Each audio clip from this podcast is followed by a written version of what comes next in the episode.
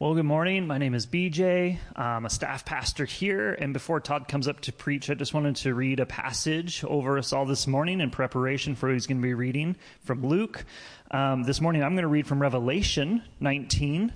Um, this is verses 6 and 7. Should be on the screen for you. Um, otherwise, you can listen along or flip there, your choice. Revelation 19 6 says this. Then I heard something like the sound of a vast multitude, like the sound of cascading waters, and like the rumbling of loud thunder, saying, Hallelujah, because our Lord God, the Almighty, reigns. Let us be glad, rejoice, and give him glory, because the marriage of the Lamb has come, and his bride has prepared herself. This is God's word.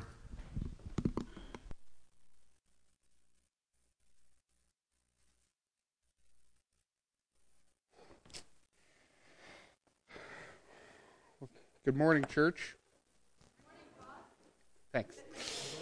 Uh, yeah, my name is Todd Steele. I'm one of the elders here at Transform. Um, and I'll be, I have the honor of continuing our Advent series uh, for this month. Um, as Yesterday, BJ was a little bit busy officiating a wedding. Mike was a little bit busy being the father of the bride. So, so you get me today. Um, and honestly, I feel like I'm robbing Mike a little bit because I get to like teach on joy today, the day after his daughter got married. Like, I don't think that's fair. But I get to talk about joy in light of the arrival of our King Jesus. And not only that, but I did get to sit in on a wedding yesterday. I got to sit in on a picture of the second advent. As BJ wonderfully described yesterday during the wedding, marriages are a signpost that are pointing to Jesus and his, and his bride, the church. And everyone that was there yesterday had the honor of getting a glimpse into the future, a glimpse into the wedding feast of the Lamb which is preceded by the wedding feast we're going to talk, or not the wedding feast, but just preceded by the celebration we're going to talk about today. The celebration that the heavenly host um, carried out, witnessed by the shepherds in the first announcement of the arrival of our true King. So, with that in mind, we're going to be in Luke chapter 2 today. Our uh, main passage of focus is going to start in verse 8, uh, but I'm a sucker for context, and uh, we, we need to kind of take a look at the first few verses uh, to understand fully what's going on. So uh, I'm going to start by reading the first seven verses, and then we'll go from there. So, Luke chapter 2, starting in verse 1. In those days, a decree went out from Caesar Augustus that the whole empire should be registered. The first registration took place while Quirinius was governing Syria. So everyone went to be registered, each to his own town.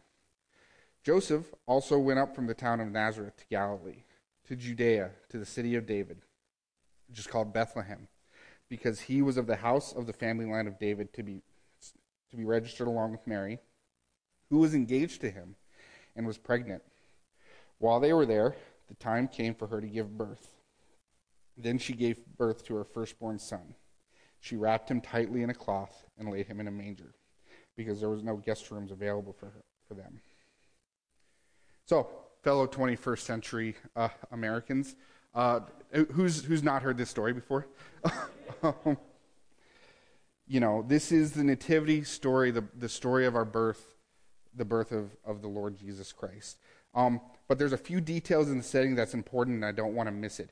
Specifically, around the census that uh, Caesar put out. Why do you have a census? So you can know how many people are in your empire. At the time of Jesus' birth, Caesar Augustus had just finished establishing his foothold on the Roman Empire as a dictator. He was the first true emperor of Rome after he dissolved um, the remains of the republic, and he wanted two things. He wanted two things. First, he wanted a firm grasp on his empire. He wanted the people, and he wanted the people to know he had a grasp on them. So he issues a census so everyone can be counted. And as Herod, the governor and wannabe king of, of this region, oversees this part of the census in Judea, um, and as was custom in ancient in the ancient ear, excuse me, my words are going all over the place today. As custom in the ancient Near East, if you're going to take account of your people, you do so across tribal lines. So he has everybody go back to the towns of their family. So, someone from the line of David, for Joseph, that means Bethlehem.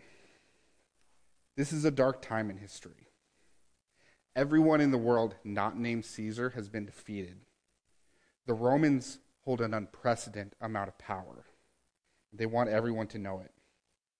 A more accurate way to think about the census is that in the eyes of Caesar, this is less of a census and more of an inventory of product. How much human capital do I have? How much can I tax them? How much labor can I put them through? How many servants can be brought to me? This is the thinking of the so called emperor of the world. And on top of that, let's consider Mary and Joseph's situation. Pregnant, but not married, with the scandal that follows that, having to stay in some kind of barn, and you know that's where your baby's going to be born. Um, our, our, movies oftentimes will dramatize that situation, like they're just getting into Bethlehem, and she goes into labor, and there's no room uh, anywhere else. The way the grammar is worded, it, they had been in Bethlehem a little bit. They had been staying in in some kind of barn or cave or basically room made for animals for a while, sleeping with those animals. So, on that, I'd like to point out a speculation. This is something I could be wrong about, but I don't think I am.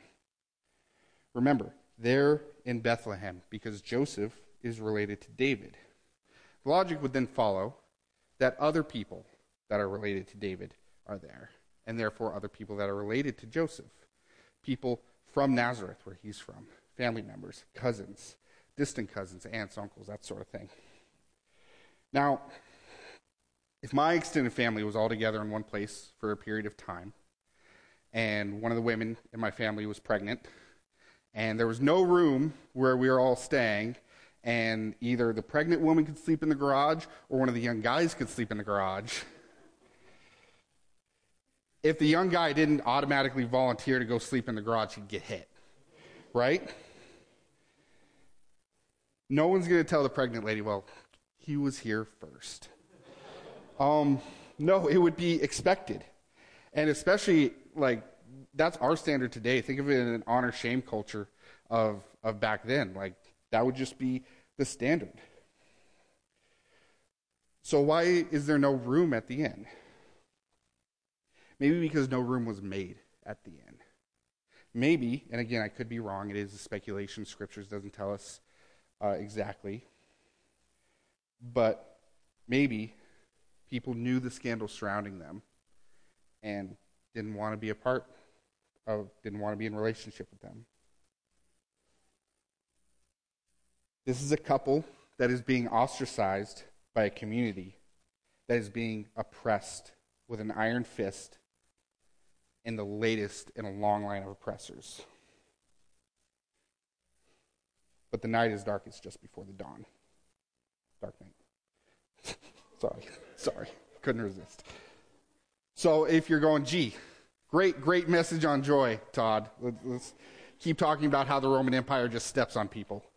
Um, we're getting to it right now. So uh, at this point, I'm, I'm going to go into our main passage and, and start in verse 8. In the same region, shepherds were staying out in the fields and keeping watch at night over their flock. Then an angel of the Lord stood before them, and the glory of the Lord shone around them, and they were terrified. But the angels said to them, Don't be afraid, for look, I proclaim to you good news of great joy that will be for all the people. Today in the city of David, a Savior was born to you, who is the Messiah, the Lord. This will be the sign for you. You will find a baby wrapped tightly in cloth and lying in a manger. Suddenly there was a multitude of the heavenly host with the angels praising God and saying, Glory to God in the highest, glory to God in the highest heaven, and peace on earth to all who he favors. Can we just acknowledge how much of an odd scene this is? You know, like I joked before, this is something we've all grown up with. We're a little bit desensitized to it. This, we all know this story very well. But I defy you to find another story like this in history at all. Anything that's similar to this is derivative of this. The God of the universe comes to earth how? He's born in a barn from social outcasts that are part of an oppressed nation. A nation that started out as slaves. And then when God freed them from slavery, they still didn't listen. I could go on about how the narrative of Scripture are in direct defiance to every other narrative, religion, or worldview that came before it. Because this, this is roughly the history of everyone else. In almost every other historical and cultural context pre Christianity, you will find this coming story in some shape or form. And that is this is we are descended from the gods, you surrounding nations uh, are not, therefore we have a divine right to conquer your land and enslave your people. That's world religion in a nutshell. If you're taking a world religion class in college, congratulations, you got your credit. That's the whole thing. That's what Rome is doing here, asserting their dominance over the world by claiming divine right. But the story of Scripture tells us different. The story of Scripture says that God used the lowliest of people to accomplish his will. He came to earth in the darkest moment. He served them, he taught them, he loved them. He loved them so much that he gave his life for them and he was raised back to life. And now anyone who pledges their allegiance to him as king are able to join his kingdom, where truth and love and mercy are the rule of law. Compare those two narratives and don't tell me we don't sound crazy. But it's true. Our narrative is the one that wins. Praise God. We see this narrative continued as these shepherds are met by an angel. What's the angel there for? He brings good news of great joy that will be for all people. This, this statement has great significance, especially in the term good news. The Greek word is euangelizo. I had to put the pronunciation in, I'm not that good. which is just the verb form of the word euangelion, which is the word that um, that's what we translate to words like evangelism, uh, evangelical, but that's also the word that then was translated into good. Good spell was the original pronunciation in English, and that got shortened into gospel. So the good news is the gospel. This angel is here, the first one preaching the gospel of Jesus Christ. To preach the good news that God has come to rule on earth, that the king is born. In fact, that word, good news, uh, evangelion, was usually associated with the birth of the emperor. The emperor's personal cult that liked to worship him as a god would go around on his birthday proclaiming the evangelion. So for this angel to come say, I come bearing the evangelion, he's saying, the true king has been born. The real king of the emperor is, the real emperor of everything is here. And he was born in the city of David, you'll find him in a manger, wrapped up. In a, a manger is a feeding trough, the lowliest of places. Um, by trade, for my day job, I'm an appliance repairman. Um, so that means I go to different homes. I fix their kitchen appliances. I fix their laundry appliances, uh, and, and, whatever else they happen to have me doing. Um, it's not super glamorous. I go into some odd and gross places. Uh, but it's good work. It's rewarding. I get to help people. It pays my bills. I, I can't really ask for much more. My father uh, works for a contractor for the government. Uh, he provides training equipment um, and he installs them for the military and law enforcement. which is just a fancy way of saying he goes out in the middle of nowhere and digs a hole to put a target for them to shoot at. Um, that's what he did growing up. Um, usually in Texas in August and Minnesota in January is how it, uh, how it worked. This is kind of following the rest of the pattern of the rest of my family. Everyone who wasn't in the armed forces uh, found themselves in some kind of job or trade that required just a high school diploma or even less. And even after the armed forces, the ones that joined the armed forces, that's where they end up as well. Truck drivers, machinists, construction workers, ditch diggers, bricklayers. That's my family. So you might be forgiven for thinking that when I was a baby, all my onesies had blue collars on them. I'm not knocking that. I'm proud of that.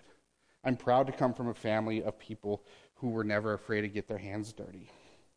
That's, that's one of the things I appreciate about living in our culture like we do in the United States. As in general, not everywhere, we have an appreciation for the working class. Uh, it's a country of people who aren't afraid of a hard day's work. I mean, we had a show on TV for years, if you remember, it's called Dirty Jobs. This guy would go around and just work with people who did weird, like, and gross blue collar level jobs that other people didn't want to do. And we celebrated that. We celebrated hard work.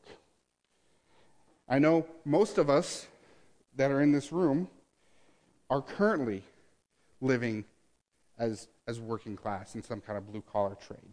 And many of us who aren't spent many years working that way. I mean, I'm appliance guy, Mike's finish carpenter, BJ was a mailman, Rob's a cop. Like, you, your church is being ran by grunts, everybody. like, um, and that's something to be proud of, I feel. But that sentiment is a historical anomaly. And by the way, if you're if you're white collar or business, I don't I I don't mean to offend. I appreciate you as well. Um, I'm not saying you're not good too. Um, but for most of history, this appreciation of the working class was a historical anomaly. And, it's, and this appreciation starts here with the shepherds. For most of history, there is the important and the unimportant. The important consisted politicians, governors, generals, decision makers, property owners. But the working man, he existed to keep the important people rich. Whether slave or free, all were servants of Caesar. And no trade in the ancient world exemplified that more than shepherding. Shepherds were seen as low class and dirty, sometimes dishonest, the type of people you would be happy to have living on the outskirts of your town for the majority of the time. But those are the first people that the gospel is preached to. Those are the first people to get a messenger with fanfare that the king is born.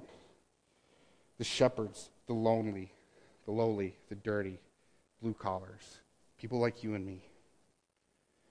We celebrate because the good news is for us.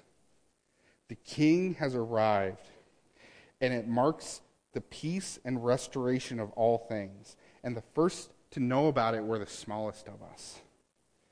That means that this news is not just for the rich or the famous or the politicians or the decision makers, it's for everyone. You realize the significance of this. Nothing else in the world makes these sorts of promises and actually keeps them and actually follows through on them. And nothing else makes these sorts of promises to, um, to the little guy first unless it's a scam. But regardless of who you are, regardless of your social status, regardless of your race, your gender, regardless of what you've done or what you will do, the King of the universe has been born. He wants everyone to know about it not to lord it over us, even though he's perfectly within his rights to. The King of the world has been born, and our purpose in knowing it, of announcing it, is so that we may glorify him and enjoy him. Because of this good news, we can celebrate in the darkest of times. We can have joy in the darkest of times. Um, at our previous church, there, there was a family there that we were pretty close with, both relationally and we were actually neighbors for about a year. Um, one of their children had some pretty severe health issues. And as the child grew older, the medicine she was on didn't seem like it was going to work the same way anymore. And I remember talking to them about it and them being worried. What were they going to do? What were the steps they needed to take? Um, if they could even afford the new treatment. And I remember very distinctly the mom saying, Well, we're just thankful for the time God gave us when it was working. I just remember thinking, Are you crazy? Your child is sick. What do you have to be thankful for? We had, your, your daughter has suffered her whole life. You have suffered because of it. Your husband has suffered because of it. Your other children have suffered because of it. And you're thankful for Jesus? What do you have to be thankful for? And we had actually, we had had our oldest at the time. He was still a newborn. And the thing that always happens with new parents is that can be pretty scary is when baby gets sick for the first time. Um, it happens to everybody. And, you know, we were calling both our moms, we were calling the nurse, and it was, it was just a cold, you know. But, and he got over it. But I remember being angry at God that he would let this happen to my son, that he would let my baby catch a cold. How dare he? And then there is this woman who was standing in front of me who had suffered more than I could even fathom at that point in my life, who was always chipper. She was always annoyingly positive at times. I'm trying to stay anonymous, but people in this room know who I'm talking about. And that was because of the Holy Spirit that she was like this, that she could live through suffering and walk out of it thankful to Jesus and his grace. That's joy that can only be experienced through the Holy Spirit. That's joy that sees the gospel in everything and saw Jesus wherever she went. She understood Philippians 4 in its proper context. Um, Philippians 4, verse 10 says, I rejoice in the Lord greatly, because once again you renewed your care for me. You were, in fact, concerned about me, but lacked the opportunity to show it. I don't say this out of need, for I have learned to be content in whatever circumstances I find myself. I know how to make do with a little, I know how to make do with a lot. In any and all my circumstances, I have learned the secret to being content, whether well fed or hungry, whether in abundance or need. I am able to do all things through him who strengthens me. People, we, we like to use verse 13 there very liberally. Um, we like to ignore the previous verses and just go with the, I am able to do all things through Christ who strengthens me. And not as much of a huge fan as I know how to make do with a little. Sometimes we just take that last verse there and take it as well, this is what the Lord, well, this is what I want to do, and the Lord is going to strengthen and equip me to get what I want. But the true meaning is much more beautiful than that. What it actually means is it doesn't matter what the world throws at us. No matter how low we're brought, no matter how much pain we endure, Jesus is there to comfort us. We can find joy in the worst of situations because our God is good. Because he came to this earth as humbly as you possibly could to redeem us all. Every day is a wedding day. Every day is a celebration, not out of blind optimism, because a, a, a, refusal to acknowledge facts can also be dangerous. But every day from now until eternity, we can be in awe of what Messiah Jesus has done for his bride. We can rest in him.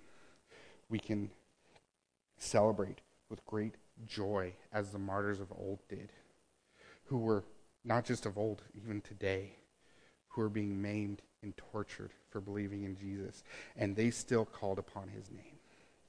And they knew that they would see him in the resurrection. Worship team, you can come up. My prayer is that when pain comes, we would be reminded of the coming of our King. That we would be vigilant in reminding others that our King is here, especially over the course of the next couple weeks. Um, this, as we saw in prayer, this is a very painful time of year for people.